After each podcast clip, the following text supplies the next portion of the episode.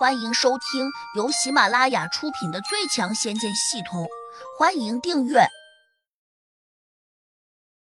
第八百五十八章，一言不合出手教训。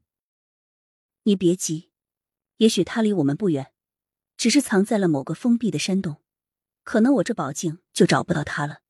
展月娥连忙安慰胡杨：“以前我也遇到过这种情况，但只要他走出山洞，我就能够找到他。”胡杨迟疑了下，心里急啊！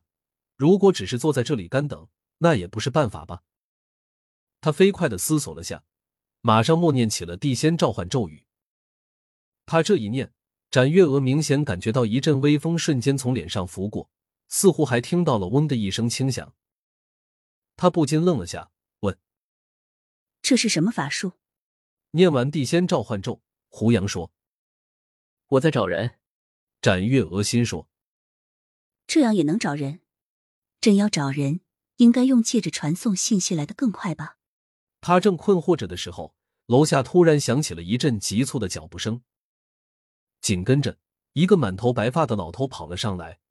他穿着两边开叉的燕尾服休闲西装，看起来有点时尚，但他明显苍老的面容又显得与这个世界有些格格不入。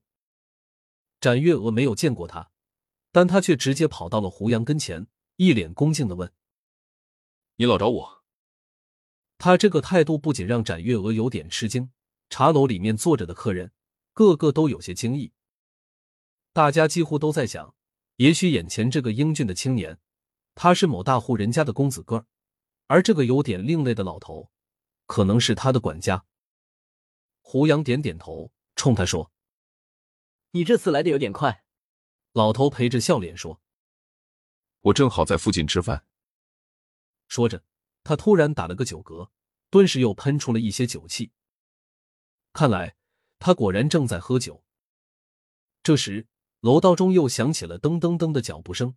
很快，一个膀大腰圆、长相有点凶的大汉冲了上来。他浑身上下都散发出了水气，就好像刚从河里捞出来似的，连他的头发也挂着水珠。究竟是什么人？发个消息就能让金老大你跑得这么快？他一眼就看见了胡杨，立刻吼了起来。这话显然是故意吼给胡杨听的。胡杨转头瞄了他一眼，原来这也是个地仙，功力好像不错。转回头没有理他。胡杨对眼前的老头说：“我找你过来，自然是有急事。我先问你，这一片都归你管吧？”老头客气道。对，整个京城这一片都归我管。展月娥听得有些发呆，小声问：“莫非大爷你是市长？”胡杨有点无语，亏他是个修炼中人，居然这么落俗。老头同样有点吃惊，可能没有料到展月娥会说出这么幼稚的话出来。跟上来那个大汉有些无趣，大步走过来，直接到了桌前，冲着展月娥就怪叫道。市长算什么？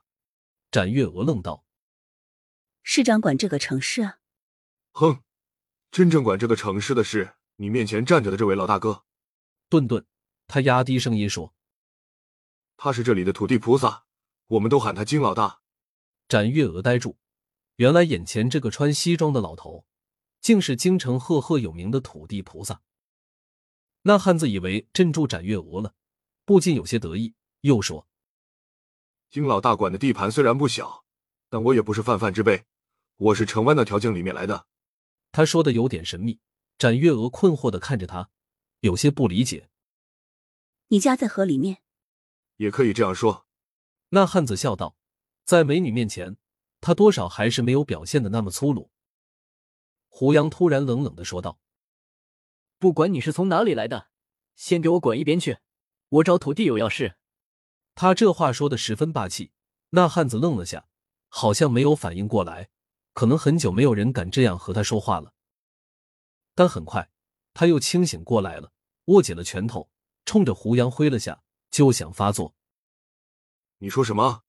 京城土地老头急忙拉住他说：“黑龙，你别生气，快回去，等我把这里的事情办了，再找你喝酒。”那个叫黑龙的汉子甩开京城土地的手。冲胡杨骂骂咧咧的叫道：“你今天要是不给我赔礼道歉，那就别怪我对你不客气。胡杨脸一沉，手掌一扬，谁也没有看见他还做了什么，只听得“啪”的一声，黑龙的脸上就被打出了一道五指血印，而且他好像被重击了下，一下没有站稳，竟横着摔了出去。砰！他砸下去时，把旁边一张空桌顿时砸得稀烂。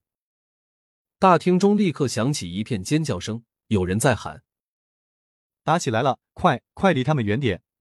场中立时有些混乱，可能谁也没有想到胡杨会突然出手。展月娥有些惊讶的看着胡杨，因为在他的印象中，胡杨的脾气一直都还不错，很少动怒。没想到今天他会因为眼前这个叫黑龙的汉子多说了一句话，就挥手打人。黑龙更没有料到自己只是对胡杨凶了一点，并没有出手冒犯，谁知别人就先下手为强了。问题是，别人面对着自己算不上偷袭，可是黑龙却明白了一个道理：自己好像和他的功力差距有点大，尤其是出手的速度，别人比自己快了不知道有多少个档次，以至于自己来不及躲闪，只是隐约中感觉到他好像冲自己扇过来一掌。黑龙从地上爬起来时，觉得脸上火辣辣的痛，但他这次没有再冲动的扑上来，可能被打怕了。京城土地老头正在冲他递眼色，嘴里还在说：“黑龙，你这混球，还不快给胡老大道歉！”他之前是见过胡杨的，当然知道他的厉害。最近又过了几个月没有见到了，他暗自有点震惊，因为胡杨的功力好像又长进了许多，对他来说已经变得来有点高深莫测了。正是基于这种认知，他赶紧骂黑龙，顺便提醒他。胡杨不是你能够惹得起的。本集已播讲完毕，请订阅专辑，下集精彩继续。